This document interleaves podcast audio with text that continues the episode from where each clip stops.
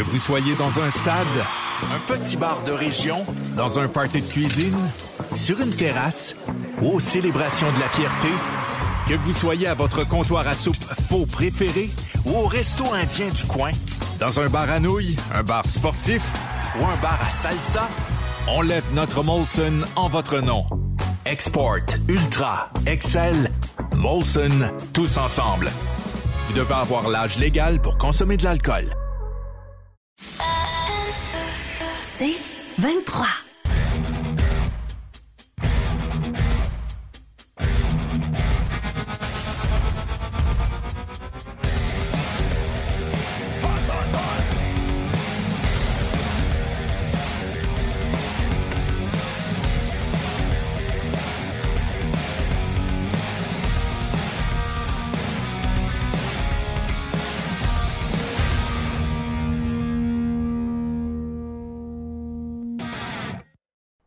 Bienvenue dans le Snack, épisode 19, 11 Yes. janvier 2024, le jeudi avant le début des éliminatoires. Martin Junot, content de te retrouver pour une deuxième fois cette semaine. Hey, on, on aime ça, ces habitudes-là. Hein? Non, deux, fois, deux fois plus de C'est pas trop bonheur. pour toi. On n'est pas trop rapide. hein? Non?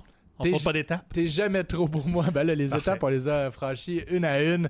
Grosse émission aujourd'hui, comme on vous l'a promis en début de semaine. On va mettre la table pour les six duels du premier week-end éliminatoire. Deux matchs samedi, trois dimanche, un lundi. Mais juste avant de plonger dans ce qui s'en vient euh, ce week-end, gr- une période de 24 heures historique dans la NFL entre l'annonce du départ comme entraîneur-chef des Seahawks de Seattle de Pete Carroll hier, le doyen de la ligue. Pete Carroll, 72 ans, aurait eu, ben, aura 73 ans au début de la saison Il mort, prochaine. Il est pas mort. On a mentionné d'ailleurs qu'il pourrait rester impliqué dans l'organisation, mais pas comme entraîneur-chef. Peut-être qu'il y aura une autre équipe qui va cogner à la porte de Pete Carroll qui ne fait pas ses 72 ans. Bien honnêtement, il est dynamique, En forme. euh, est en forme, adoré de ses joueurs. Les messages ont été nombreux depuis euh, 24 heures sur les médias sociaux. J'ai vu Doug Baldwin, Richard Sherman dire à quel point que dans la vie d'un athlète, tu rencontres plusieurs entraîneurs. Plusieurs auront un impact sur ton, tes capacités athlétiques, mais peu auront un vrai rôle à jouer dans ta Mm. vie d'homme ou de femme, bien évidem- évidemment. Mais dans plusieurs cas, on a mentionné que Peter, Pete Carroll était un mentor, était une personne humaine, et c'est ce qui lui a permis d'avoir autant de succès dans la NFL, mais Quelle également dans, dans les rangs collégiaux, parce qu'avec Ben oui. USC, il avait bâti une institution. Ce gars-là, on l'a vu dans le, dans le vestiaire dernièrement, juste ses interventions avec les joueurs étaient tellement pertinentes puis énergétiques. Là, genre, il faisait lever le vestiaire. Et le vidéo de lui en Beden avec DK Metcalf, euh, c'est du classique. bonbon. Allez voir ça. Je le mentionnais, c'est euh, le doyen ou c'était le doyen des entraîneurs-chefs dans la NFL. Un an derrière, Bill Belichick qui annonce euh, ce matin d'ailleurs d'un commun d'accord avec les Patriots que c'est une séparation donc mutuelle, toujours une année de contrat pour Belichick. Robert Kraft aurait pu l'échanger pour aller chercher un choix de deuxième ronde, un choix de troisième ronde qui aurait été très utile et nécessaire dans la reconstruction de l'équipe par euh, fidélité, par loyauté, pour le remercier de ses 24 années de service, de ses, sou- des- de ses 6 bagues du Super Bowl. Ben, il l'a libéré de son entente, lui permettant d'aller ailleurs. En même temps, ben, on le disait, le chantier est gigantesque en Nouvelle-Angleterre. On Ouais. recommence là, avec une, page blanche ou presque. Hum. On a tellement sacrifié de choix de première ronde. On a tellement eu de succès que c'est normal que le retour de l'ascenseur fasse très très mal. Donc pourquoi pas entamer cette phase de reconstruction avec quelqu'un d'autre. Tom Brady a publié un long et touchant message, ce matin. Probablement que le message était déjà prêt. C'était comme trop beau, trop bien fait pour que ce soit instantané. Euh, C'était à prévoir.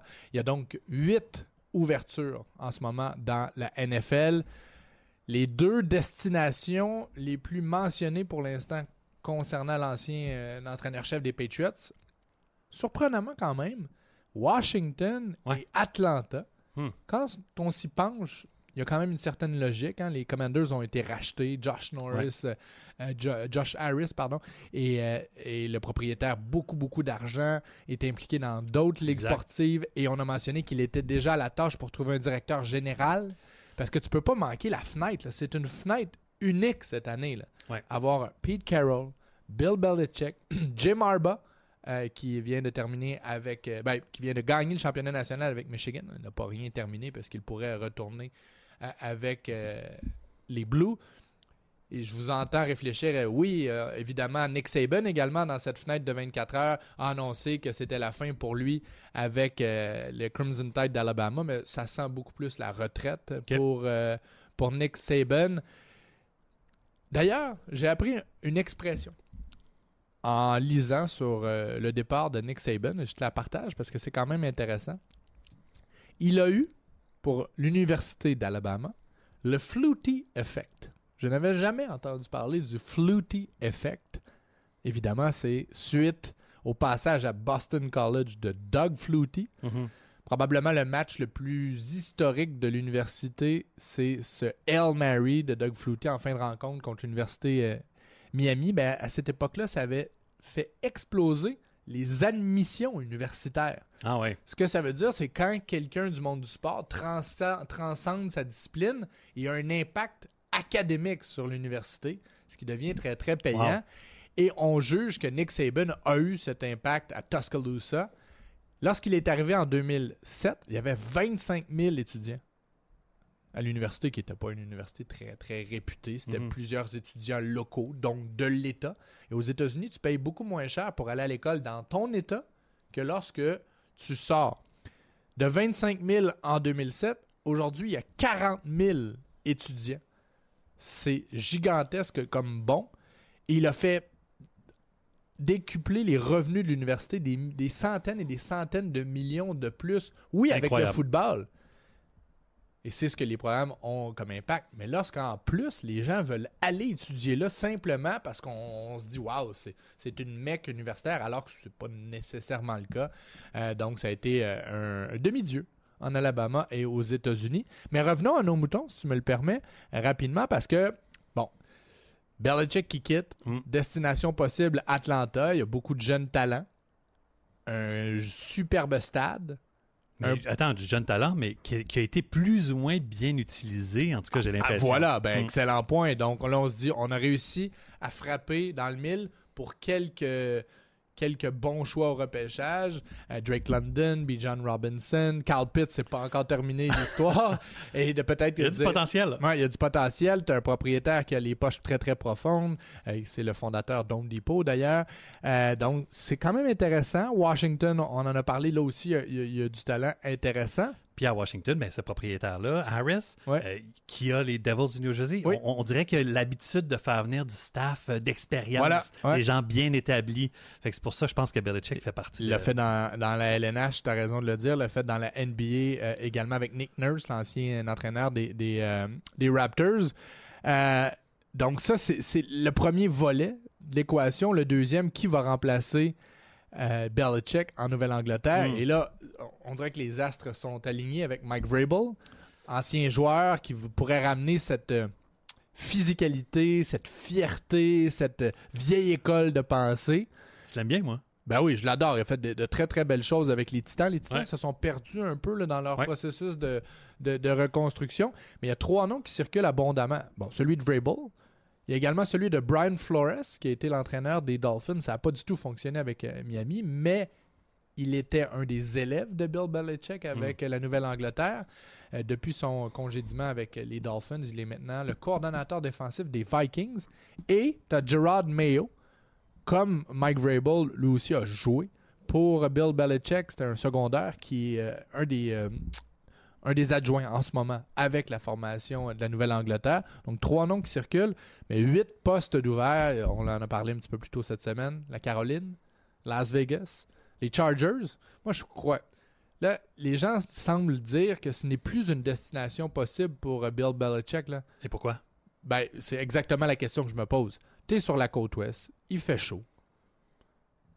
Un nouveau stade, celui des Rams, un corps arrière qui a le potentiel de devenir un des grands corps de sa génération, des receveurs de talent, une organisation qui a été mal gérée, mal, mal organisée dans des matchs. Mhm. Staley, ça a été une embauche pas possible. Les Chargers n'ont pas besoin d'un coach qui va être là pour 15 ans. Les Chargers ont besoin d'un coach qui va peser sur tous les bons boutons pendant les 3-4 prochaines années, Au bon moment. pendant que le, le feu, le, feu, le feu brûle. tu sais, le nombre de points qu'il a laissé au cours de sa carrière, Stanley, au lieu de toujours essayer pour un quatrième essai, on dirait que c'était comme une habitude qu'il avait. Puis au lieu de botter, puis de- finalement, il y a tellement de matchs qui se sont perdus lors de son, euh, de son euh, séjour-là, de cette façon-là, que je trouve ça vraiment dommage pour lui. Moi aussi, j'ai l'impression que les Chargers pourraient être une destination, mais les pions vont tomber l'un après l'autre et on le disait, c'est une cuvée quand même très, très relevée. Au travers de tout ça, là, il y, a- il y a plein de, de- de bons coordonnateurs à gauche et à droite. Donc, on pourra s'en parler plus en profondeur la semaine prochaine. Mais ce qui nous amène à notre, euh, notre ligne directrice de la journée. Voici, je vous rappelle, les duels ce week-end. Les euh, Browns de Cleveland affrontent les Texans de Houston. Le match est bien évidemment euh, au domicile des Browns. Je me trompe pas, oui. Euh, les Dolphins sont à Arrowhead samedi soir. Et là, ça chiale aux, aux États-Unis. On n'aura pas, on n'aura pas ce, ce dilemme-là. Mais tu sais que c'est le premier match éliminatoire de l'histoire à n'être présenté que sur le web, sur une plateforme. C'est Peacock. Ah, Peacock, oui. c'est la. Et là, petit aparté, tu me permets? Voici. Tu sais pourquoi ça s'appelle Peacock? non. Un peacock, c'est un pan. Ouais. Est-ce que tu as déjà remarqué que le logo NBC. de NBC, c'est un pan? Hmm. Voilà. Ça m'a pris du temps avant de comprendre que c'était un pan, moi. Parce qu'il y a la petite tête qui sort de l'arc-en-ciel. La tête du peacock. Donc, euh, le match sera seulement sur Peacock. Et les C'est un bon nom d'équipe, ça, quand même. Et tu sais, la NFL a fait par exprès. Là. N'a pas mis le match sans rien en- enlever euh, au duel, là, mais n'a pas mis le match des Browns face aux Texans ou le match des Rams face aux Lions de Détroit. Ils ont mis Pat Mahomes, ils ont mis Tyreek Hill. C'est un des matchs, on s'entend, les plus vendeurs ce week-end. Et aux États-Unis, il ne sera que sur Peacock. Donc, il va y avoir une tonne d'abonnements. Encore heureux, nous autres, qui est présenté en français. On n'a pas Ouais, cette question. euh, Euh, ou même on va- à TSN. Dans le fond, nous, Ouais. on, on a comme un. On est en marge, par exemple, les matchs à Amazon, les matchs du jeu du Ouais. soir étaient quand même diffusés euh, en anglais à, à TSN. Mais c'est parce que là, les gens se disent c'est beau, là, on comprend qu'on veut renflouer les coffres, on veut toujours en faire plus, en faire plus. Mais il y a des gens à Kansas City puis à Miami qui suivent la NFL depuis 50 ans, qui ont 70, 75, 80 ans, qui ont aucune idée qu'est-ce que Peacock. Et là, ils pourront pas écouter le match. Tu sais, à un moment donné, oui, il faut faire de l'argent, mais il faut aussi penser aux gens qui nous ont portés depuis longtemps. J'ai réalisé un truc également. Le week-end débute avec les trois matchs de l'américaine. mhm. Donc, c'est AFC, AFC, AFC. Et à partir du dimanche 16h, c'est NFC, NFC, NFC. C'est une semaine de grande découverte. Ça te va bien? Je te sens ouvert? Je te, Ouvert, sens, ouais. je te sens bien? Je suis je te ouvert sens prêt à présenter euh, la première euh, mi-temps? Je la présente, La mais c'est surtout euh, Benny et compagnie qui nous présente cette première demi, la plus grande chaîne de rôtisserie familiale québécoise. Parlant de nourriture, j'ai déjà hâte de t'entendre m'expliquer ce joli poème gastronomique que tu nous réserves. Mais ce sera après euh, la mise en bouche, tu vois. Oui. Les six matchs du week-end. On va y aller de cette façon C'est un set aujourd'hui. service qu'on fait aujourd'hui. Oui, exactement. C'est un set service. On va y aller dans l'ordre, mais on va pas se mouiller. On va se mouiller en deuxième portion de l'émission. On va y aller plus froidement. On va vous mettre sur la table les euh, principales, les principales caractéristiques euh, des duels. Donc, on présente. On On présente présente les matchs, les équipes qui s'affrontent, puis après, on va y aller de nos euh, suggestions. le plus objectivement possible. Ah, Et on va se mouiller pour la première ronde et on va se mouiller également pour les finalistes du Super Bowl. On en a parlé euh, rapidement en début de semaine. Martin n'a pas eu le choix de changer parce qu'il y avait Ouais, mauvaise prédiction en début de de, début de saison. Je vais voir, moi, si je reste avec ce que j'avais euh, mis sur papier avant que la saison débute. Ça débute donc euh, ce week-end, samedi 16h30. Duel entre le plus jeune corps arrière de la NFL, CJ Stroud, qui a eu 22 ans pendant la saison, face au plus vieux toujours en vie, ben, en vie footballistiquement parlant, Joe Flacco, 38 ans, mais c'est le deuxième plus Oui. vieux de la NFL puisqu'Aaron Rodgers a euh, 40 ans. D'ailleurs, il s'est fait mettre dehors de- du Pat McAfee Show. Aaron Rodgers, il est allé un peu trop loin. Il a mêlé Jimmy Kimmel Ah oui, il a à- sous-entendu ouais, qu'il y a- qu'il y avait... sur la liste de Epstein aux États-Unis. Et aujourd'hui, Pat McAfee a dit ben c'était la dernière participation de la saison pour euh, euh, Aaron Rodgers. Mais revenons donc à ce duel. C'est parfait comme, comme, comme mise en scène. Ça pourrait être le, Le- père et le fils. Exact, exactement. Le plus jeune et le plus vieux. Pour moi, c'est pas tant les quarts arrière qui vont, euh, qui vont définir ce match, c'est ce qui va se passer devant eux. Bien sûr. Les Browns c'est la meilleure unité défensive de la ligue, à tout le moins en termes de verges allouées. Les chiffres sont quand même impressionnants. 274 verges. Total, passes et courses.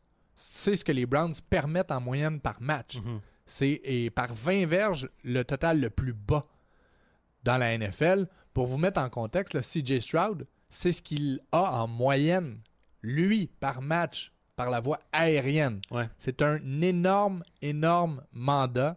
Miles Garrett, de l'autre côté, est possiblement, potentiellement, le joueur défensif le plus menaçant de la ligue. Hâte de le voir dans une situation compétitive. Mais ce qui m'impressionnait, ce qui m'a impressionné le plus dans cette saison de CJ Stroud, et c'est ce qui met la table également pour ce qui s'en vient samedi, il a été frappé souvent. On, Ben a, oui. on a parlé de ses grandes prestations, ses matchs de 300, de 400 verges, les jeux spectaculaires. 38 sacs du corps, c'est beaucoup. Il a été frappé et c'est rare qu'un corps arrière frappé aussi souvent en début de carrière ne commet pas plus d'erreurs. Hey, tu te fais saquer 38 fois, ça c'est seulement la statistique. là. Il se fait pousser, bousculer beaucoup plus souvent que ça et il a seulement lancé 5 interceptions. Hmm. Quand tu as 21 ans et 22 en, mi- en mi-saison, d'être en mesure de gérer la pression d'un match, mais également la pression du front défensif, euh, moi je trouve ça vraiment, vraiment unique. Ceci étant dit, il n'a pas gagné contre une seule grosse équipe. Les grosses victoires, tu me diras si je me trompe là, dans mon évaluation là, de la qualité de ces équipes.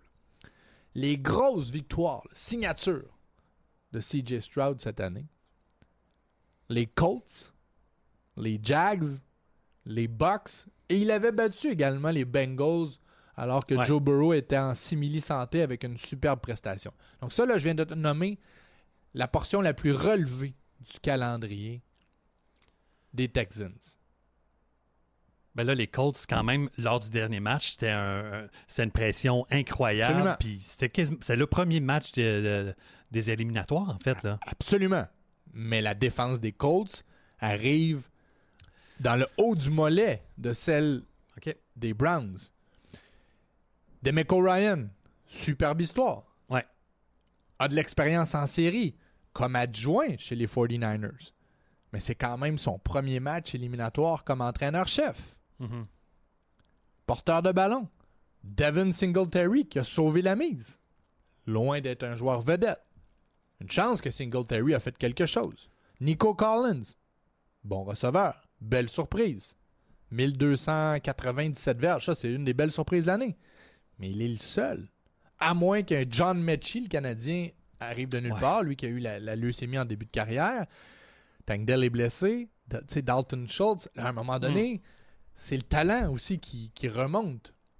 Donc, j'ai une, une certaine inquiétude sur. J'aime l'histoire des Texans, mais j'ai une certaine inquiétude sur le talent qui va remonter à la surface dans un match éliminatoire. Puis parlant d'histoire, moi, je crois beaucoup aux équipes qui ont du vécu.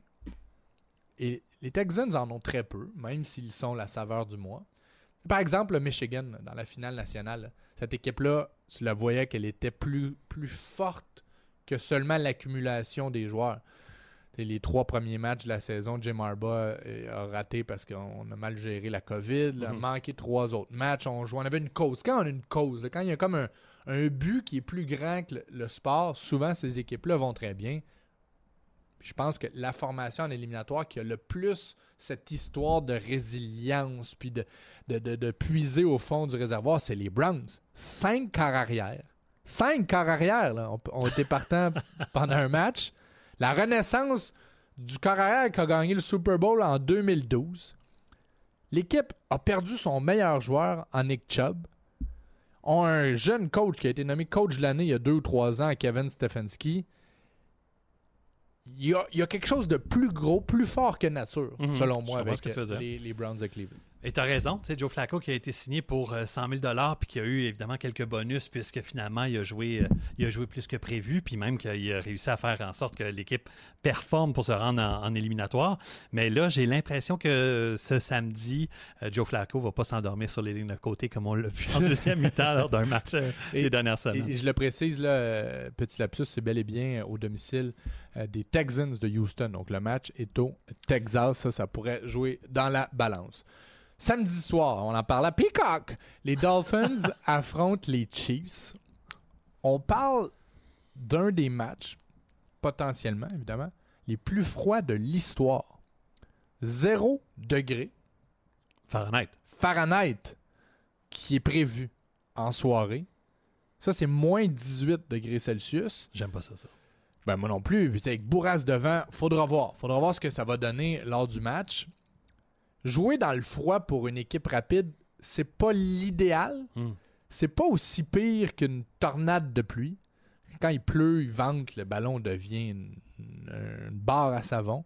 Le froid, la neige, c'est pas la fin du monde pour la. Mais ça dépend justement la, la- la quantité de froid et l'intensité, tu sais, l'humidité. Parce que si le ballon devient comme une roche, si on n'est plus capable de contrôler les mains, là, ça devient difficile Ouais. pour une équipe comme les Dolphins, d'ouvrir les valves, de faire un, un 100 mètres, puis de tomber en mode compétition d'athlétisme, Ouais. ce qui leur permet habituellement d'avoir du succès. Puis, mettons, d'un point de vue sportif, là, toi, as-tu l'impression que ce froid-là peut être euh, nocif, mettons, pour euh, des blessures plutôt à saveur musculaire? Ben absolument, c'est que le, le- le- le processus de réchauffement est beaucoup plus compliqué. Et parlant de blessures, les Dolphins sont amochés Mm. solidement, solidement. Et parce que, bon, les Chiefs, c'est pas une grande cuvée offensive, mais ils savent jouer à Arrowhead. Ils savent jouer également en série à domicile. Je vous rappelle que Pat Mahomes n'a jamais joué un match éliminatoire, outre que euh, n'a jamais gagné un match éliminatoire, outre que le Super Bowl, à l'extérieur d'Arrowhead. Et il aura une brigade devant lui, la brigade défensive des, Dolphins, qui est amoindrie. Xavier Howard est blessé, ne jouera pas le demi de coin. Bradley Chubb ne jouera pas le secondaire de pression. Goodell, autre secondaire partant, ne joue pas blessure à un genou. Jerome Baker, Andrew Van Winkle. En fait, là, la moitié de la brigade défensive des Dolphins qui ne joue pas. Donc, comment bien faire paraître une unité qui est relativement médiocre, celle des Chiefs, ben, en n'ayant pas le- la capacité de ralentir Travis Kelsey, Pat Mahomes. C'est pas mal ça, là. Ben, c'est drôle- que tu dises ralentir Kelsey alors que c'est pas sa plus grande saison. Non. Là. Ben, ra- oui, sauf que à chaque fois, en fait, Travis Kelsey a fait sa carrière, a fait son début de carrière en éliminatoire, a fait sa deuxième moitié de carrière, est en train de faire de sa deuxième moitié de carrière dans le domaine euh, culturel, mais euh, en éliminatoire, Travis Kelsey a eu des prestations exceptionnelles. Euh, Puis d'ailleurs, il a confirmé aujourd'hui qu'il pensait pas à la retraite de Sisto parce qu'il y a eu des rumeurs euh, qui s'intensifiaient par rapport à, à ce qu'il pourrait évent- éventuellement la prendre très rapidement. Oui, c'est vrai. Mais probablement qu'il va avoir ce qui va se passer dans les prochaines semaines peut avoir un impact pour un joueur Mm. comme ça, se retirer au sommet et tout et tout. Mais revenons aux Dolphins. Les deux dernières prestations ne sont pas du tout encourageantes. Perdu contre les Ravens. En fait, se sont fait Démolir. démolir contre les Ravens. Le match face aux Bills, euh, c'est l'an passé par contre. Je sais pas si tu te souviens de ça, parce que c'est leur deuxième wildcard de suite Ouais. aux, aux Dolphins. L'an passé, avec un paquet de blessures, notamment au poste de corps arrière, ils s'étaient rendus à la limite dans le froid, à Buffalo, contre les Bills, avec Skyler Thompson au poste de corps arrière, Ouais. troisième dans la hiérarchie, avait perdu 34-31. Donc, est-ce que tout ce que j'ai mentionné avant va me faire mentir parce que cette équipe-là a, eu- a été capable de se battre dans une situation pas évidente l'an passé? Waddle et Mustard devraient jouer. Ça, c'est un gros changement. Ouais. Ça, ça change complètement tout. Et si Waddle et Raheem Mustard jouent, attendez-vous à une méga journée de Tyreek Hill. C'est la première fois de sa carrière qu'il retourne à Arrowhead. Moi, je m'a- je m'attends à un 200 verges. Il le fait quand même souvent. C'est un gars qui est capable de prendre un contrôle complet d'un match. Et les Dolphins ont fait cette transaction pour ce genre de match. Ben oui. Lui ont donné un gros contrat pour ce genre de match. Mais je vais terminer avec une chose. Vas-y. Les Chiefs de Kansas City, on l'oublie, sont champions en titre. Tout à fait. T'as raison. T'as raison. Ils défendent à partir de maintenant, ils défendent leur titre de champion du Super Bowl. Ouais. Ça, c'est suffisant pour pallier à toutes les carences que l'équipe a eues en saison régulière. C'est juste que c'est c'est une équipe qui arrive en éliminatoire un petit peu sur une pente descendante. Absolument, absolument. Mais tu sais, c'est drôle de voir, il y a Pat Mahomes qui disait, tu sais, je suis, je suis vraiment resté là en contact avec Tyreek Hill, on s'écrit souvent, pas tous les jours évidemment, mais il dit là, samedi, on se parlera pas, c'est sûr et C'est certain. c'est sûr et certain. Tu te souviens du début de saison des Chiefs qu'on disait? Ouais. jamais Pat Mahomes n'a eu une aussi bonne défense. Cette trame narrative est, est disparue parce que Ouais. l'équipe a peut-être été moins convaincante, mais c'est une des meilleures défenses quand même de la ligue, les Chiefs de Kansas City. Chris Jones, le plaqueur ailier défensif, est hallucinant dans les grands matchs. Donc, mettez tout ça ensemble et laissez pas euh, les Chiefs trop trop loin dans votre, euh, dans votre euh, liste de, de souhaits. Ben écoute, je sais pas si tu remarques, ceux qui peuvent nous voir ont remarqué le chandail que je porte en ce moment, mais c'est le jersey des Dolphins. Je le mets parce que je pense pas que j'ai avoir beaucoup d'occasion de le porter encore euh, cette saison. euh, pour célébrer du moins. Dimanche 13h. Je me commets pas là, tu sais, je vends pas la mèche. Non, je non, non, non, je mais mets quand la même. table dans un esprit gastronomique. Le premier match de dimanche, les Steelers face aux Bills. Je sais même pas, est-ce que tu sais qui va jouer pour les Steelers? Euh, comme carrière, Oui? aucune idée. Aucune idée. Déjà là. Pourquoi? Tu sais, je veux dire, Rudolph a très bien fait lors des derniers matchs. Les trois derniers matchs. pourquoi tout à coup Kenny Pickett fait partie de la conversation? Ça, moi, ça m'échappe un peu. D'autant plus que Kenny Pickett est peut-être un peu plus erratique, un plus haut plafond, mais avec plus de risques d'erreur. Dans ces trois matchs-là, les trois matchs que Mason Rudolph a pilotés pour amener les Steelers en série, euh, n'a pas fait grand-chose. Même pas 200 verges par match, trois passes de toucher en trois matchs, mais zéro interception comme dans Wallet. Et c'est la seule mini-chance des Steelers de rester dans ce match-là, c'est de, jouer un football très, très propre, très conservateur, du rope-a-dope. Mike Tomlin sait comment faire ça. Il est en série euh, à chaque année depuis Mathusalem. Et de l'autre côté, ben, tu as le carrousel. hein. Le, bon carrousel de Josh Allen, là, c'est tu montes en haut, là, wouh, tu descends, c'est vraiment ça. Quand tu penses que tout va bien, hop, c'est un petit régurgie. Faut que Josh Allen joue sans concevoir, sans penser qu'il a besoin de finir le match avec 8 passes de toucher. Assurément. Sors du terrain, lance dans la deuxième rangée des estrades, prend un sac du corps, glisse sur le terrain, gère le match. Mais arrête de la donner à l'autre équipe. Exact. Mais faut, c'est la seule façon pour moi que les, les Steelers peuvent être dans l'équation. Je dis même pas gagner Ouais. le match. Là. TJ Watt ne joue pas. C'est étonnant que tu n'aies pas commencé avec ça. Ben, exact. Ben, ça...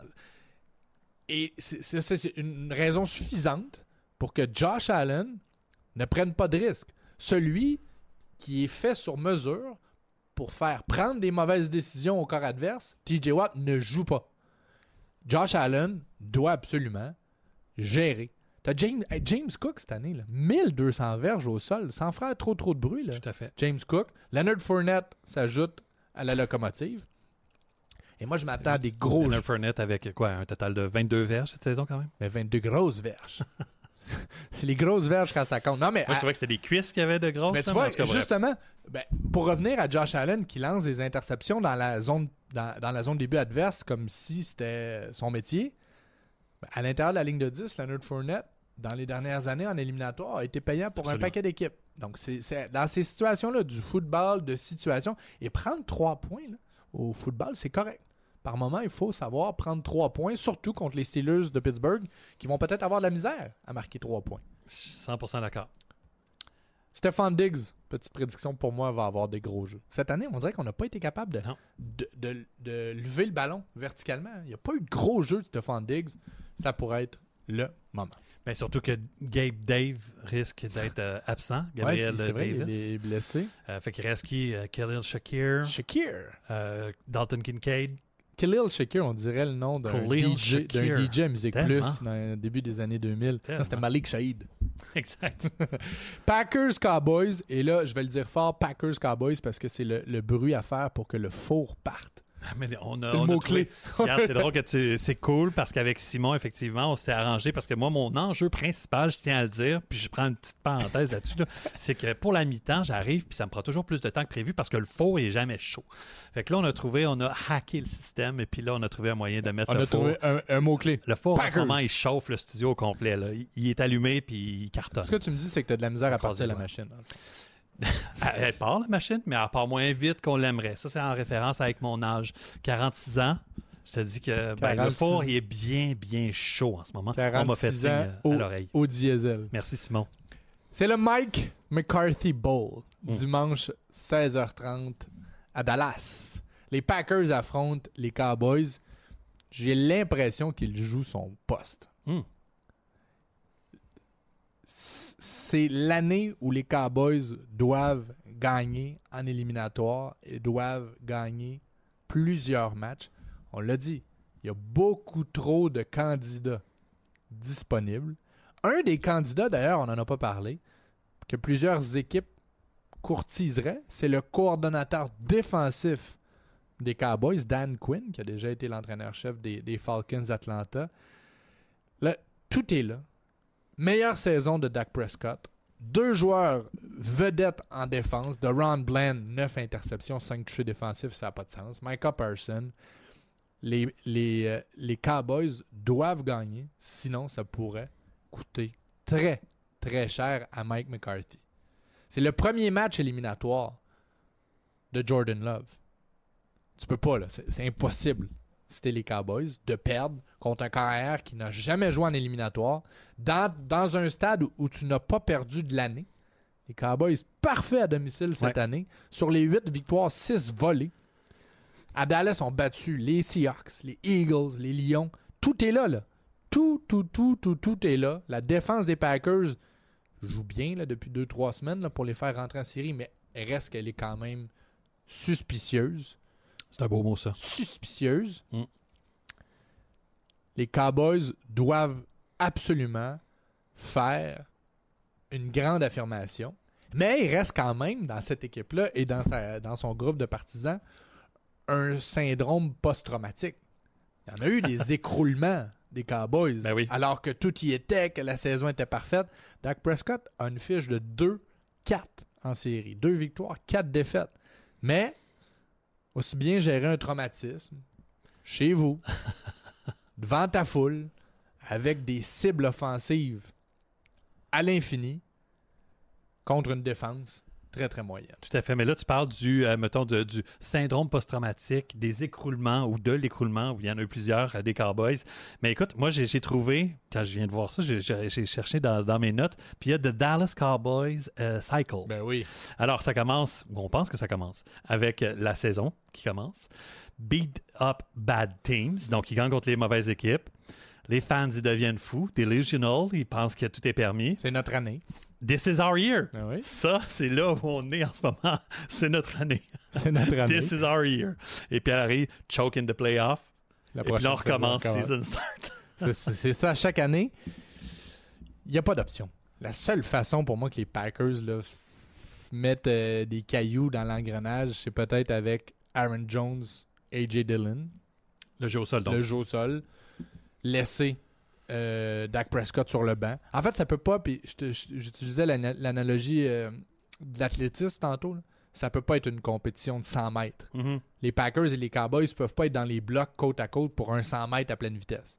Il faut que ça soit avec.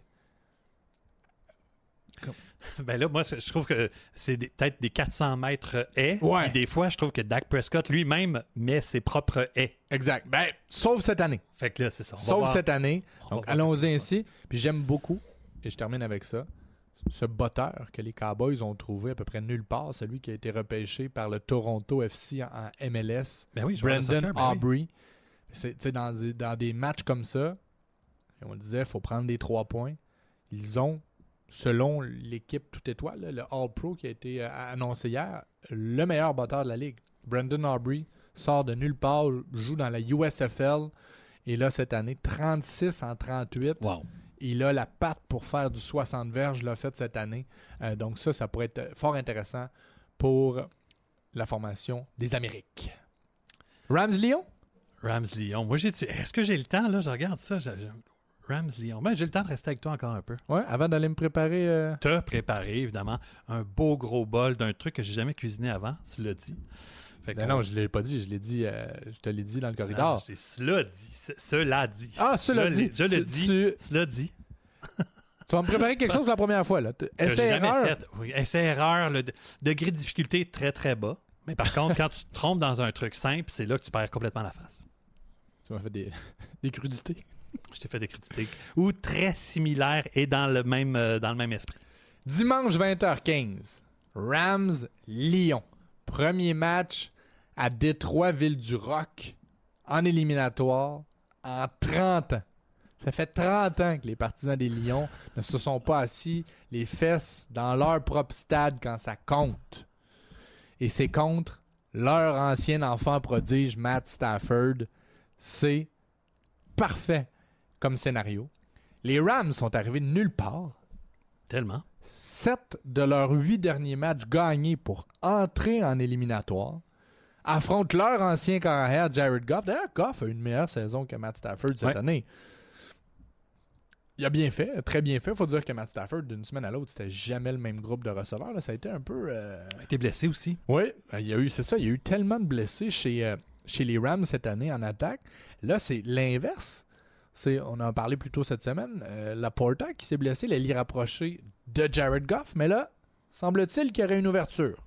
Il y aurait une ouverture pour que l'ailier rapproché joue. Et tu vois, en- me penchant sur ce match, je me suis rendu compte de quelque chose qui pourrait faire peser, pencher la balance de l'autre côté. Parce qu'en principe, toute proportion gardée, là, un des avantages les plus marquants aurait pu être pour les Lions le jeu au sol. Ouais. Montgomery, Gibbs, excellent duo. Les deux tout à fait capables d'attraper des passes en plus. En plus, euh, cette variété dans le champ arrière. Mais sans CJ Stroud, la recrue de l'année dans la NFL aurait pu être Karen Williams. Hmm.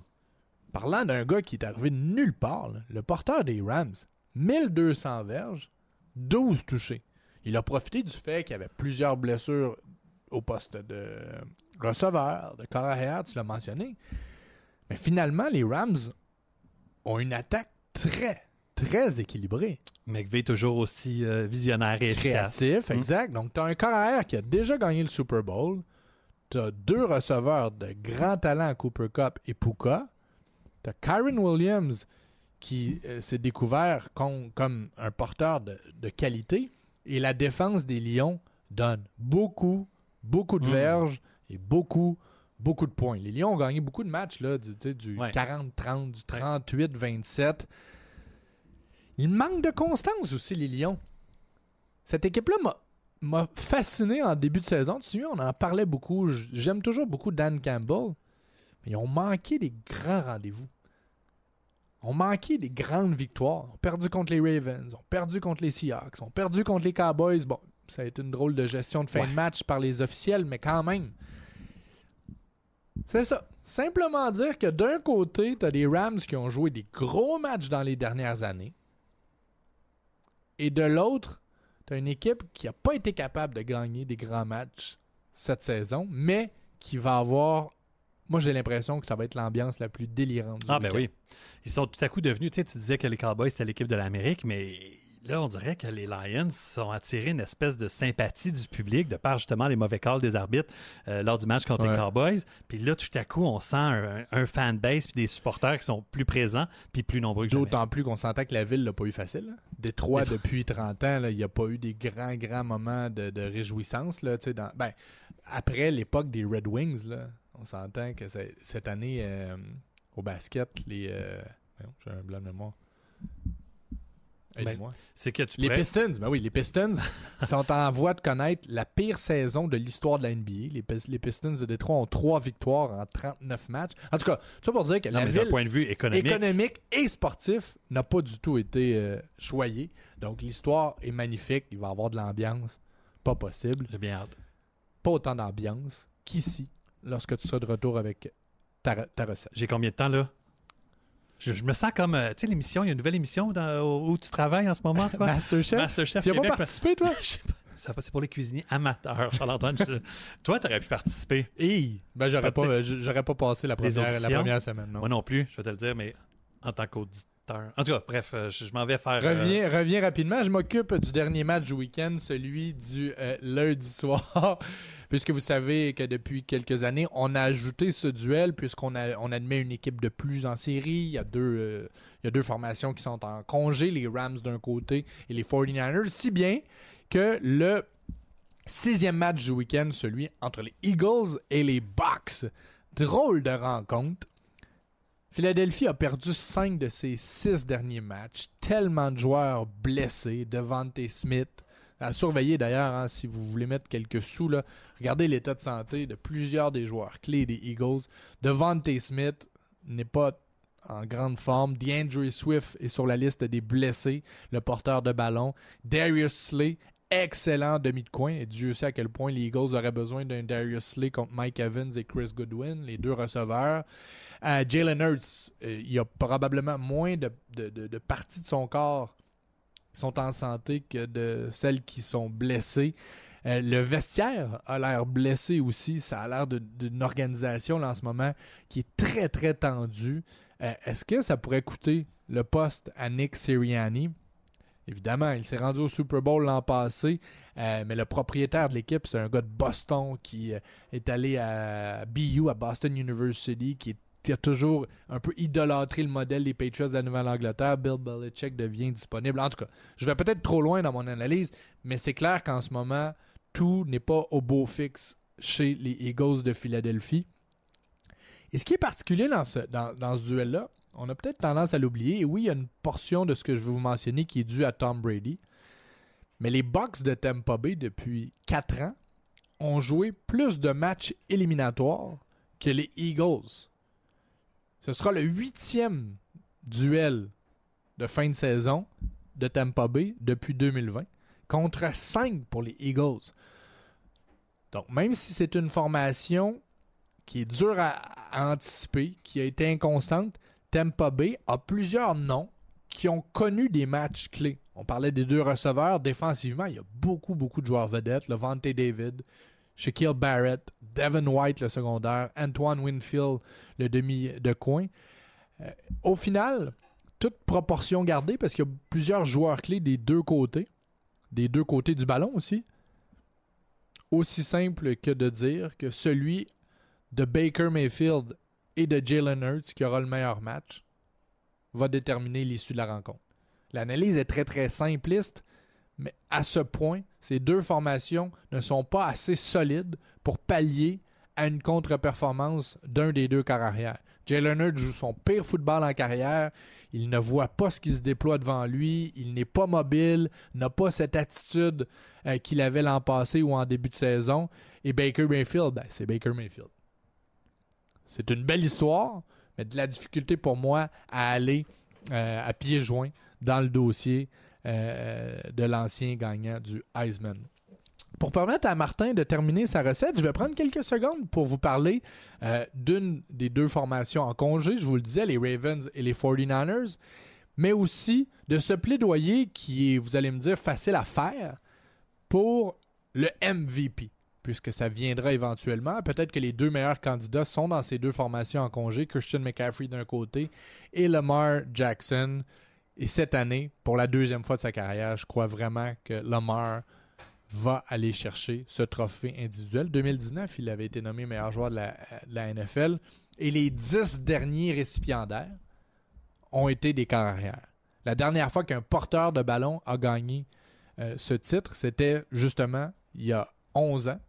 Adrian Peterson l'avait gagné en 2012. Et pour moi, Lamar, en ce moment, est le meilleur joueur de la meilleure équipe.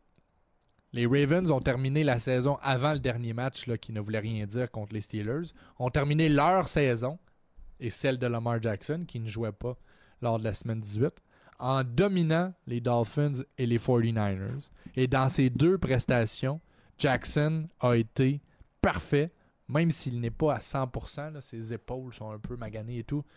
Aucune interception, 73% de passes complétées, euh, presque 600 verges, des courses. Et ce qui est intéressant cette année, c'est le plus bas taux de courses par match dans sa carrière. Habituellement, merci Martin, c'était toujours euh, plus de 10 courses par match. Cette année, il est à 9.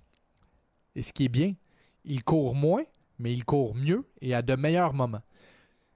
Mais ce qui fait vraiment pencher la balance pour moi,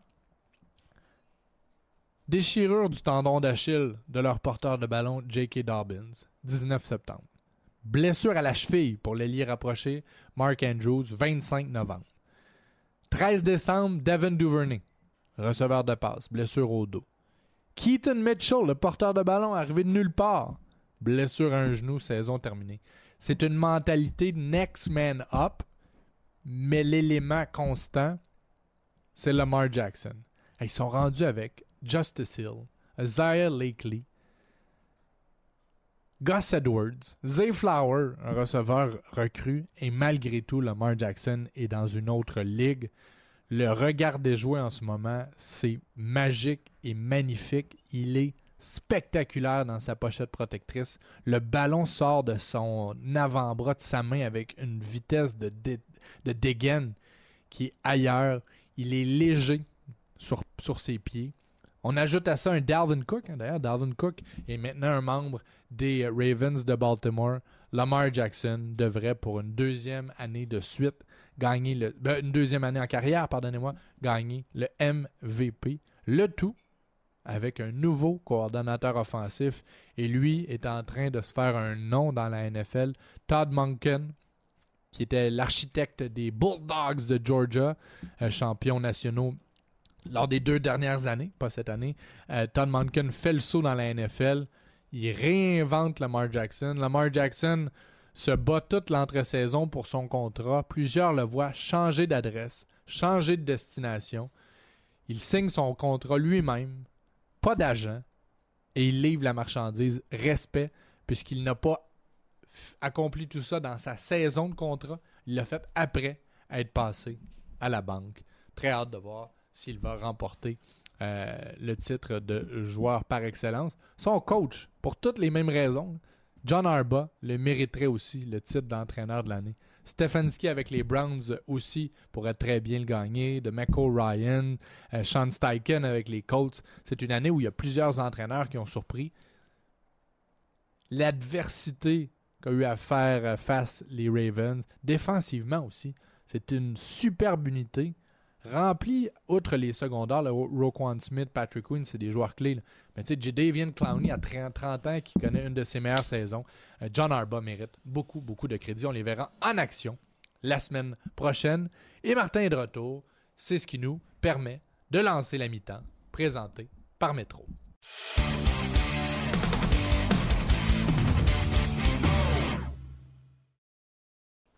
Tu faisais ton influenceuse? je suis une influenceuse euh, née, et puis je suis super efficace en fait, mais on va pas se leurrer là, c'est essentiel maintenant dans notre vie de prendre des photos de ce qu'on mange, mais surtout des photos de ce qu'on cuisine. Fait que je prends beaucoup de photos, effectivement. Parce que si tu prends pas la photo, c'est pas vrai, ça n'existe pas vraiment. Exactement, je veux d'autant mon plus, utilité. D'autant plus que dans quelques instants, il n'y en aura plus. La vérité, c'est que la seule chose qui prouve que je cuisine et que je suis gourmand, c'est mon astifi de bedaine qui s'en va. En tout cas, Arrête, avec ton chandail de Waddle, tu avais l'air d'un athlète. Très, très saillant, ce chandail, effectivement. J'ai fait euh, j'ai pris un extra large, puis finalement, ils sont fait un peu trop grands. Je l'ai fait un peu réduire, puis euh, dans ce cas-ci, il me va très bien. Je te parlais de mon défi culinaire. Aujourd'hui, c'en est un parce que c'est quelque chose que j'avais jamais cuisiné, mais on dirait que c'est quelque chose que je vois constamment dans les. Euh, autant sur, euh, sur le web que dans la culture nord-américaine, du moins. Puis on dirait que ça rime beaucoup avec événements sportifs. J'ai décidé de. Excuse-moi. J'ai goûté, puis je peux. J'ai oui? comme un petit soubresaut. Un petit euh, roux? ouais, un petit roux de rien du tout. Ça sent très bon, en tout cas. Tout propre, exact. Oui. Ça, sent la, ça sent la rose. Pas ton roux qui sent bon, Ah, c'est la recette. Donc, j'ai décidé de faire un spinach dip. Donc, une espèce de trempette d'épinards Wow. au bacon, trois fromages.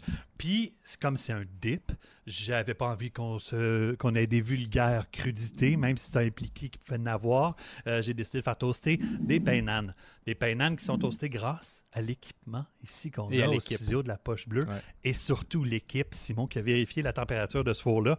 Là, je pense qu'on l'a poussé. Il a besoin d'un petit break, là, Simon. Fait qu'il va falloir que tu commandes du, euh, du Benny euh, et compagnie pour euh, pouvoir donner un petit break à, à l'équipement ici. Là. Je dis ça parce qu'il y a beaucoup de boîtes vides de ce, de OK. ce resto-là. Mais sinon, Il y a du bacon à la tonne là-dedans. là. évidemment, là, c'est présenté par Métro. J'ai parlé de Benny parce que c'est des, camarades, c'est des amis à Ouais. nous. Mais c'est grâce à Métro qu'on a un spinach dip. Euh, c'est des, euh, des ingrédients qui sont très simples, faciles facile d'accès, souvent en spécial. Puis, je vais t'expliquer dans l'ordre ce qu'il faut faire. C'est très simple. D'abord, tu vas faire croustiller des tranches de bacon. Puis là, j'ai mis une quantité pour euh, un bon 4 personnes qui grignotent parce que ça reste un vrai snack. On, on dip nos trucs, on mange, on fait d'autres choses en même temps. C'est pas un repas. Donc, les 6 tranches de bacon, on les fait croustiller. Puis lorsqu'on voit qu'elles sont à la texture qu'on veut, c'est-à-dire craquantes, on pourrait en faire des lardons avant puis les faire croustiller après, mais on peut aussi les faire euh, durcir et ensuite les tailler au couteau pour avoir une espèce de bacon bits. Mais là, on garde le corps gras. Le corps gras est très important parce qu'on va l'utiliser par la suite pour faire cuire un oignon qu'on fait ciseler. Là, tu parles plus de toi, là. Je parle. Non, je parle Ah, pas de mon corps gras. Ah, je parle ok. du corps gras qui a été laissé par. Ça serait le fun, hein? Aller dans un spa, puis comme le bacon, laisser aller tout ton corps gras, mais c'est pas comme ça que ça se passe, malheureusement. Euh, le bacon, lui, va laisser son. son puis au lieu d'utiliser de l'huile, donc je suggère de rentabiliser, puis d'éviter le gaspillage, puis de maximiser les saveurs en utilisant ce corps gras-là, le gras de bacon que j'apprécie tout particulièrement. Donc, oignon bien blond, sans coloration. Ensuite, on ajoute une tonne d'épinards. Donc, un beau paquet de cello euh, épinards, bébé épinards. On n'a pas besoin de les équeuter. On fait juste les balancer dans une grande poêle. Puis, ça va finir par fondre, perdre beaucoup de son volume.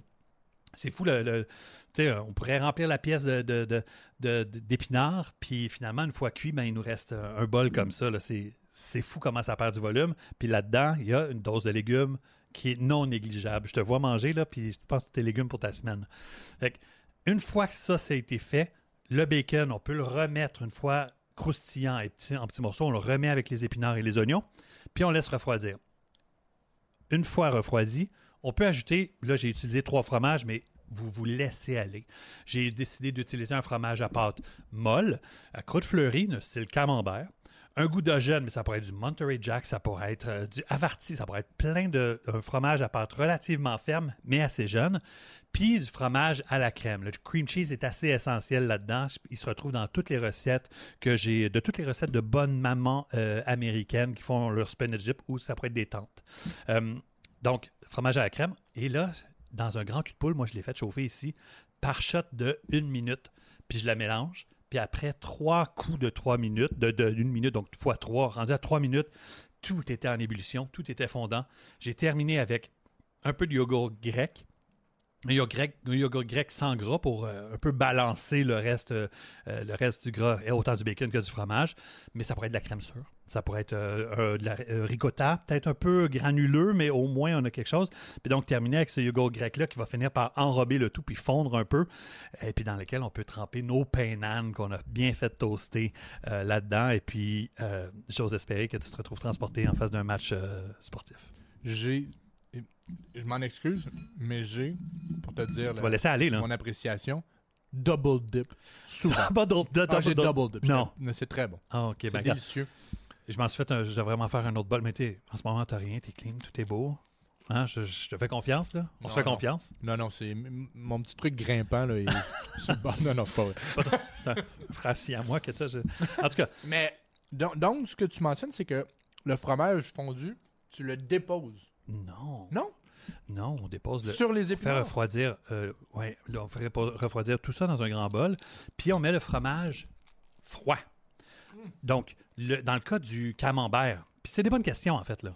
Dans le cas du camembert, on n'a pas besoin de râper, évidemment. C'est un fromage qui va fondre, puis moi j'ai juste retiré la, croûte de ce fromage-là, mais on aurait pu la garder sans problème.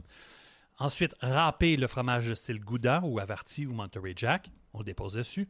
Et le fromage à la crème. Le fromage à la crème, c'est un peu la colonne vertébrale du spinach dip. Parce que les épinards vont donner l'espèce de côté légumes et fraîcheur, veut, veut pas, ça vient avec. Mais euh, les- le, le- le cream cheese, lui, va faire en sorte que tout se tient. Puis la- la- le yogourt va rajouter un peu de lacté cru pour encore plus de fraîcheur avec une petite acidité. Je trouve que ça va venir balancer euh, le tout. Fait que T'as remarqué pourquoi je pose des bonnes questions. hein? tu poses des bonnes questions parce que tu m'écoutes pas pendant Exact. que je suis en train de décrire la Exact. Mais recette. quand je pose une question, ça me permet d'en prendre, d'en, manger encore plus. Des fois, puis je le sens, je suis obligé de revenir. Peut-être que je me dis, ah, c'est de ma faute. J'ai mal expliqué non, tel ou tel faute, mais si moi, j'ai pas compris un bout, peut-être qu'il y a quelqu'un d'autre à la maison qui euh, était perdu Avait dans, lui dans- aussi de sa dans- bouche pleine, dans-. Exactement. exact. Puis, Ouais. euh, dernière question pour toi. Attends, mais je- pose-la. Moi, je vais me faire un dip aussi. Un simple dip. Simple dip. C'est quoi la- le truc? C'est quoi l'histoire du pain? Parce qu'honnêtement, là, je mangerais du pain nan avec une grande beurrée de boîte. Ça serait bon quand même. Tellement. C'est quoi le, le- le secret du pain nan? Il y a le, le secret du painan, mais là, celui-ci, c'est un painan du marché, de marque irrésistible qu'on trouve chez Métro, évidemment. Puis j'ai eu- j'ai trouvé euh, celui à l'ail que je trouve vraiment intéressant parce qu'il il est va bon venir aussi. compléter un peu les saveurs qu'on a euh, dans, dans notre euh, spinach dip. Mais le pain nan, hein, crème, moi, je- quand je commande l'Indien à la maison, on est des grands fans, là, je prends, je m'assure d'avoir beaucoup trop de pain nan parce que c'est la chose la plus fun à réchauffer avec du beurre. Fait que tu sais, c'est un pain indien, forcément, qui a été cuit à plat dans un espèce de four. Fait que c'est pour ça qu'on a souvent le feeling d'une pizza une base de pizza avec le pain nan. C'est pas un pain qui va pousser énormément. Puis là, dans ce cas-ci, je les ai fait croustiller pour qu'on ait plus l'esprit d'un crouton. Mais ton pain nan, tu le reçois, il est toujours un petit peu mou, mais tu sens qu'il y a eu, tu sais, qu'il y a de la, ca- de la caramélisation, un côté qui est vraiment bien doré de ce pain-là. Puis les Indiens, étonnamment, dans leur cuisine, ils utilisent beaucoup de beurre. Puis ça, c'est le fun parce que ça va super bien avec euh, tout ce qui est dans l'esprit du pain. Merci beaucoup, Martin. Merci à Métro pour cette mi-temps qui était présentée justement par notre épicier.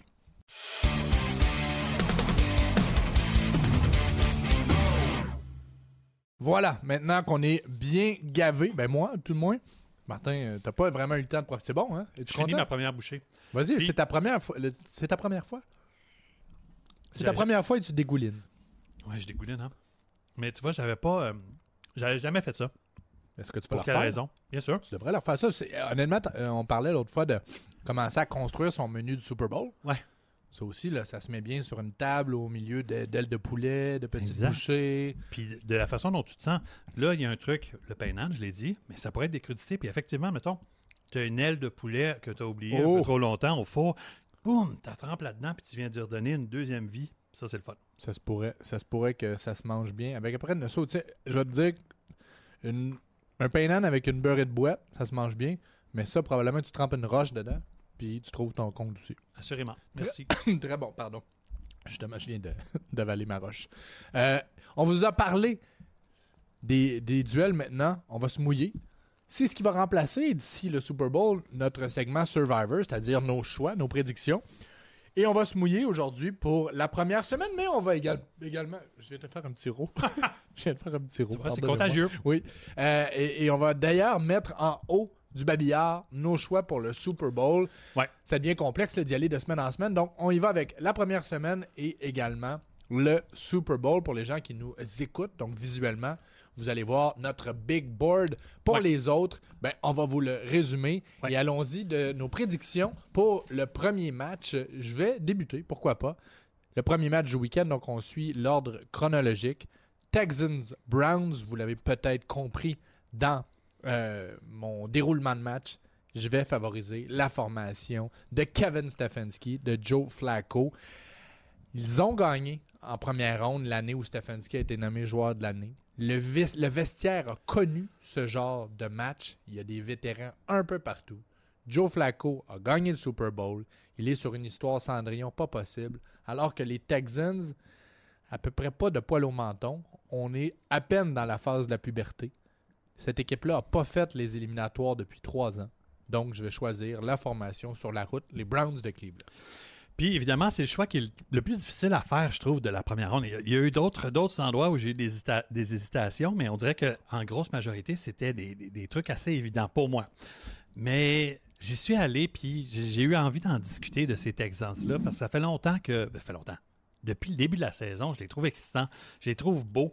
J'aime bien l'idée qu'ils ont gagné donc contre les Colts euh, lors de l'anniversaire de l'assaut du Capitole, puis là, tout à coup, les nouveaux fans des Texans, ça devenait les Stroud Boys en référence aux Proud Boys. Mais crime, moi, je pense que je fais partie, évidemment, pas des extrémistes euh, américains, mais des fans de Stroud qui pensent qu'il pourrait faire la différence lors de ce match-up-là. Puis évidemment que Miles Garrett et toute la brigade défensive vont avoir leur mot à dire.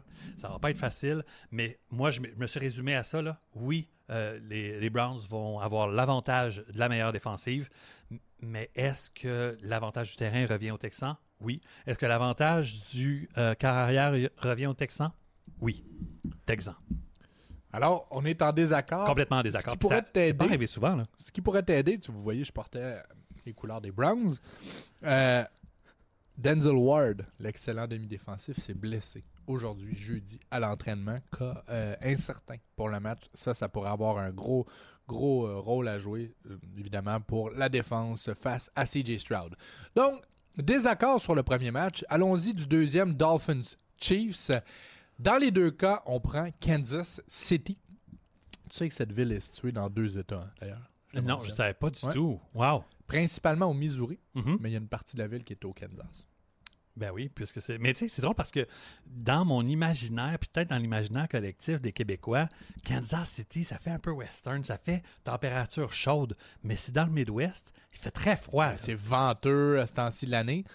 Je vais y aller avec les Chiefs. Tantôt, on parlait de l'expérience de Pat Mahomes à Kansas City. Depuis qu'il est le quart des Chiefs et qu'il participe aux éliminatoires, 9 à 11 s'affiche à domicile, 9 victoires en 11 matchs. J'ai appris à ne pas parier contre le petit Jésus. Hmm.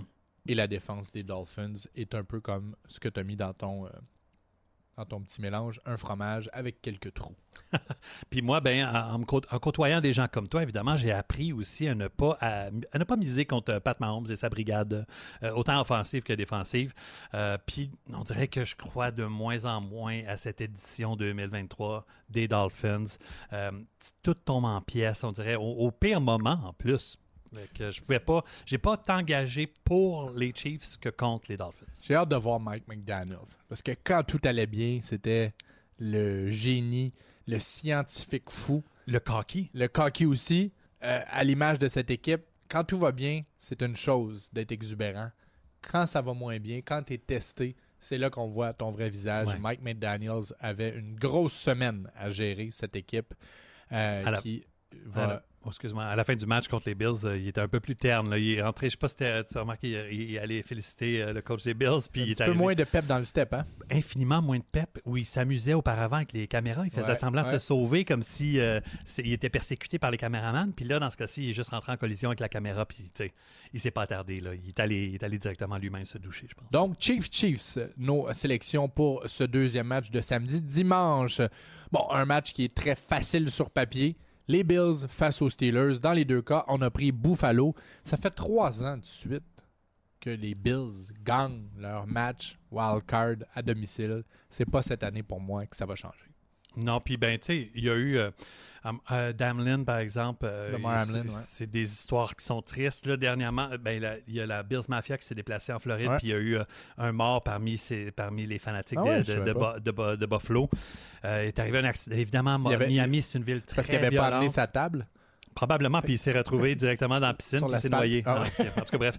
Euh, là, c'est sûr que, ben, on en rit, là, mais Non, non, je pense que c'est quelque chose qui, qui doit être souligné. On ne devrait pas vivre des situations comme ça pour un événement sportif, mais je pense qu'il y a juste nargué la, la mauvaise personne euh, au mauvais endroit, sachant, la réputation de la récente réputation de la ville de, euh, de Miami par rapport au, au crime aux États-Unis. Ben, malheureusement, j'ose espérer que les Bills vont, vont gagner facilement contre les Bills, Bills, Pas- toujours Ouais. d'accord pour ce duel. Packers, Cowboys, là aussi, euh, difficile de trouver un brin d'espoir pour les Packers.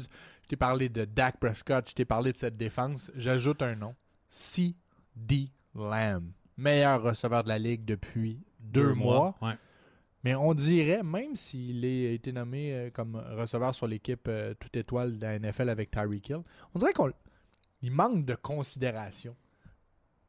On le sait très bon, mais le grand public ne le met pas dans la catégorie de Justin Jefferson, de Tyreek Hill. Euh, moi, j'ai l'impression qu'avec un énorme match éliminatoire, heure de grande écoute, grande rencontre, CD Lamb va finalement être reconnu pour ce qu'il est vraiment, c'est-à-dire un des deux ou trois meilleurs receveurs de la NFL. Ben, pour les gens qui suivent vraiment ça, je pense que c'est clair et net que, mettons, l'an prochain, les gens dans leur fantasy. Oui, absolument. Le premier tiers, le first tier, c'est sûr que Il en fait partie. maintenant en fait partie. tiens. Cette année, il a été là, sa deuxième moitié de saison inarrêtable. Alors, tu prends Je prends les Cowboys. Les Cowboys. Euh, Cinquième match. Ben, tu dis, il n'y a pas beaucoup d'espoir pour les Packers. L'espoir, il se situe dans un avenir euh, qui sera pas si loin que ça, je pense. Il faut apprendre à perdre avant de gagner. Martin, n'oublie jamais ça. Et les Packers vont entamer ce processus d'apprentissage euh, dimanche euh, au Texas. Rams, Lyon dimanche soir. Hein, Désaccord. Désaccord. Vas-y. Ben écoute, moi j'y suis allé avec la saveur du moment, les, Lions de Détroit qui vont être difficiles à arrêter pour... euh, effectivement, ils, donnent beaucoup de points, mais le problème, c'est qu'ils en marquent toujours plus. Fait que je pense que les Rams, euh, malheureusement, vont se faire euh, aplatir ce, dimanche par les jolis, les jolis félins sauvages. J'ai quatre noms pour toi. Matt Stafford, champion du Super Bowl. Sean McVay, champion du Super Bowl. Cooper Cup, champion du Super Bowl et joueur par excellence du Super Bowl. Aaron Donald, champion du Super Bowl et trois fois joueur défensif par excellence de la NFL. Les Rams, pour moi, vont aller gagner ce match. Eh oui, tu m'as donné des excellents, quatre excellents arguments. Puis je suis sûr qu'il y en a d'autres joueurs qui ont été champions et qui sont de nouveau dans cette édition-là. Une édition qui a remporté le Super Bowl, doit-on le rappeler, il y a euh, deux ans déjà. Fait, Déjà ou à peine? à peine, mais tu sais, la, la chute a été très brutale la saison dernière. Là, on les a revus, des nouveaux éléments, ils ont bien repêché, des super beaux, euh, des super beaux euh, receveurs. Et après ça, euh, la défensive est encore efficace, mais j'ai l'impression que c'est quand même une équipe Deux qui est rentrée par déjà. la peau des fesses par les, par les séries. Oui. Mais Pour les séries, Oui, oui. Mais est-ce que tu, tu sais, tu dis deux ans déjà, c'est comme si ça avait eu lieu dans l'entre-guerre. là. Te souviens-tu la dernière fois que les Lions ont gagné le Super Bowl? Oui, non, mais, ah, mais c'est en constante évolution. Puis toi, ça va être le premier à le reconnaître que ce qui se passait il y a deux ans, en- ça, peut, ça peut changer très rapidement. Puis là, même point, euh, même argument au niveau des Lions. Ils, ils ont grandi encore, ils ont encore pris de l'expérience. Non, ils n'ont pas gagné le Super Bowl, forcément, mais Amon Ross et Brown, on pourrait te donner tous les mêmes arguments que tu m'as donnés, même qualité de joueur. La seule différence, c'est qu'ils Ross, sont ouais, pas, ils Amon sont pas champions Brown, là, il, Bowl. il- il commence là, sa belle histoire. là. Les autres sont prouvés. Ils l'ont déjà écrite, cette histoire. On s'en reparlera la semaine prochaine. Dernier match, Eagles-Box. Malgré la scission dans le vestiaire, malgré l'instabilité, Ouais. j'y vais avec Philadelphie. Fierté, expérience et le talent. Ouais. Et pour moi, la clé, les deux lignes. Il y a deux joueurs de ligne à l'attaque des Eagles qui ont été nommés sur l'équipe d'étoiles. Lane Johnson, Jason Kelsey, le frère de Travis. Mhm. Il y a du talent sur le front offensif et défensif. Et c'est ça pour moi qui va peser dans la balance des Eagles. Ben, moi aussi, j'ai choisi euh, les Eagles, mais j'ai hésité. Ben oui, hésité ben oui. Parce que, tu sais, c'est drôle, Siriani, il disait. Siriani, je trouve qu'il marche sur des œufs Ben oui. en ce moment. Euh, mais il a dit qu'il qu'il fallait jamais tenir compte de, de la bête qui était à terre parce qu'elle risque de se relever éventuellement. Il faisait référence peut-être à son vestiaire. qui Mais ça se peut-tu qu'il ait perdu son vestiaire? Ben oui, ben, il semble, semble avoir perdu quelque chose, sauf que ce vestiaire, parfois, une façon de faire, c'est de te mettre contre ton entraîneur, et ça, ça peut fonctionner. Surtout que l'équipe l'a déjà fait. C'est à peu près la même équipe que l'an passé qui s'est rendue au Super Bowl. Parlant du Super Bowl, Martin, je te dévoile mon choix que je t'avais dévoilé il y a. Ça prendrait un roulement de tambour. Là. Je sais pas si on a ça, quelque part. là. Ben, tu as tellement semble- brûlé de budget pendant la saison sur Non, les effets on a spéciaux. accumulé des non, sons. on- non, on en a plus. Non, on en a plus. Tu vois, tu Regarde. tous utilisés avec tes. T'es- t'es- Tente-moi le tight end. c'est que c'est ça. Faut que tu t'en prives aujourd'hui. Ok, ben alors on peut, on Mais peut tu prendre vois, de l'écho pour euh, Parlant, tes- parlant de, de combien de temps on a passé ensemble? Cinq mois? Pas encore. Mais tu, ne pourras, tu pourras me reprocher bien des choses, d'avoir sapé dans le micro, d'avoir fait des rots, euh, d'avoir été dur avec toi, mais tu, pourras, tu ne pourras jamais me reprocher de ne pas avoir été honnête et conséquent à notre première rencontre, alors qu'on ne se connaissait même pas. Ouais. C'est comme une blind date, hein? En fait, on s'est fait organiser ça par la complètement poche une bleue. blind date et c'est toi qui organisais le repas. C'est comme pour ça que ça, ça a bien fonctionné.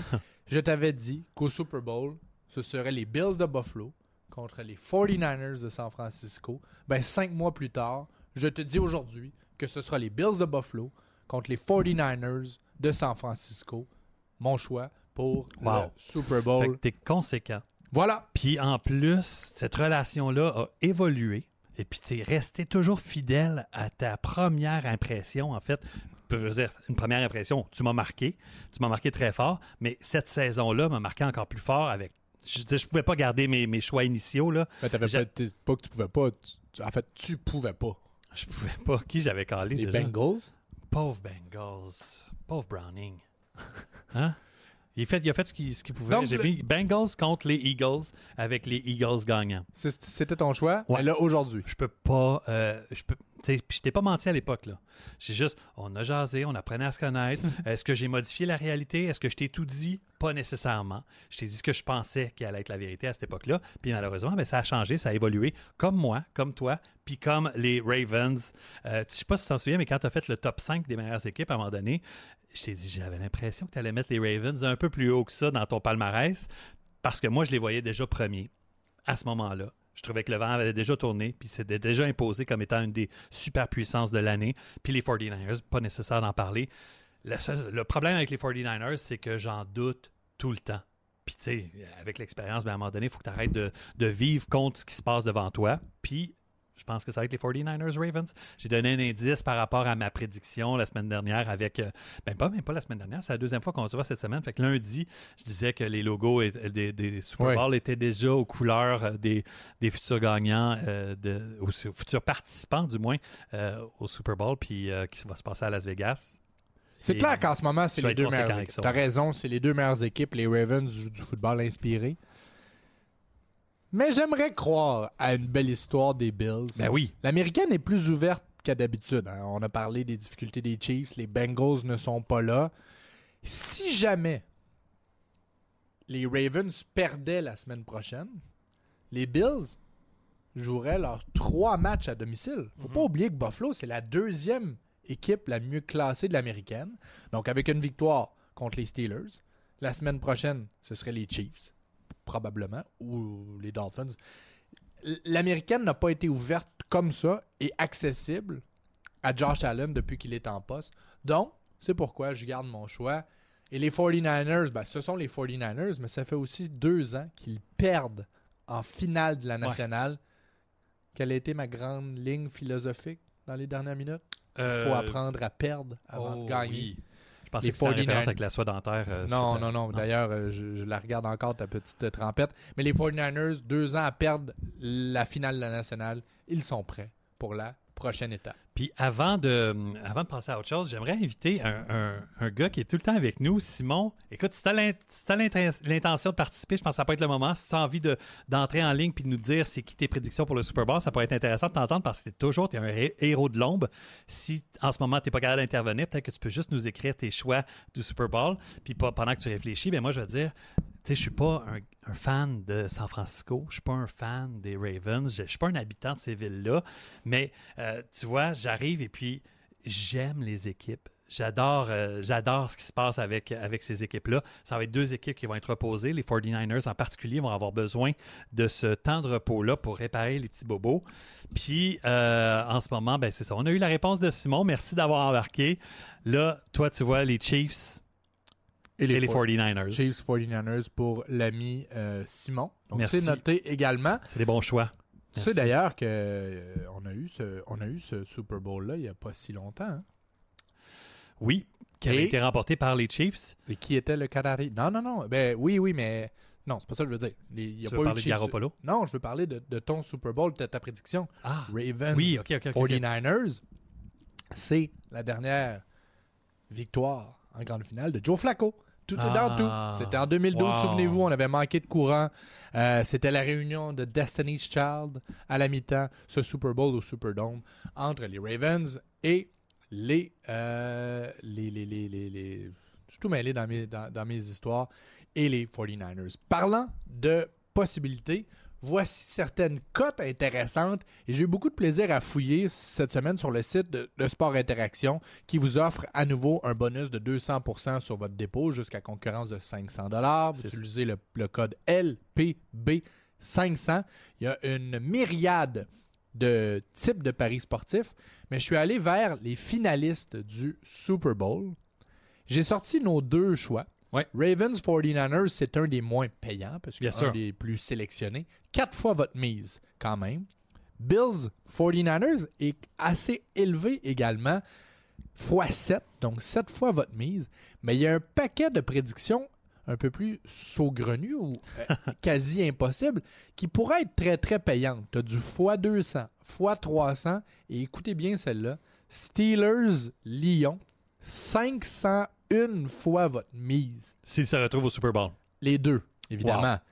Tu sais, un vieux 2, là, te donne quand même 1000 dollars. C'est quasi impossible et improbable. C'est deux parcours qu'on n'attend pas, mais bon, on a vu des histoires euh, Cendrillon dans le monde du sport.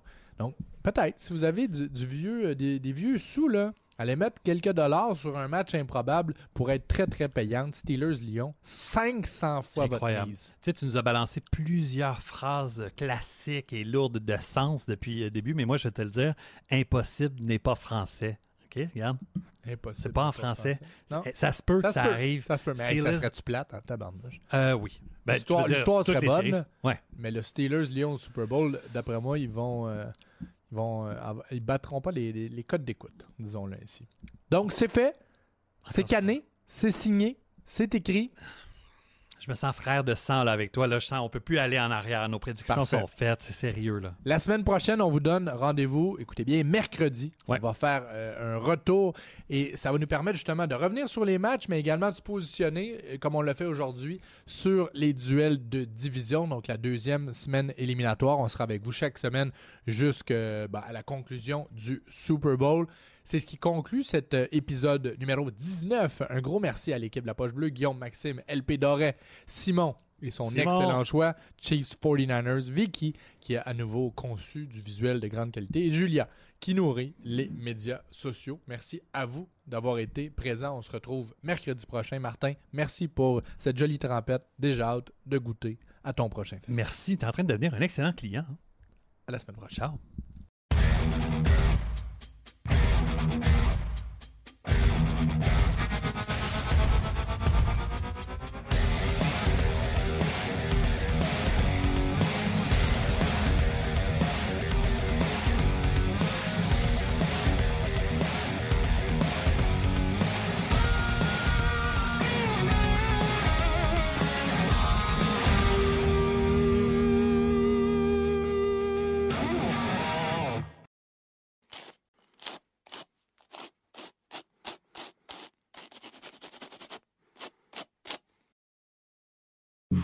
Vous soyez dans un stade, un petit bar de région, dans un party de cuisine, sur une terrasse ou aux célébrations de la fierté, que vous soyez à votre comptoir à soupe faux préféré ou au resto indien du coin, dans un bar à nouilles, un bar sportif ou un bar à salsa, on lève notre Molson en votre nom. Export, Ultra, Excel, Molson, tous ensemble. Vous devez avoir l'âge légal pour consommer de l'alcool.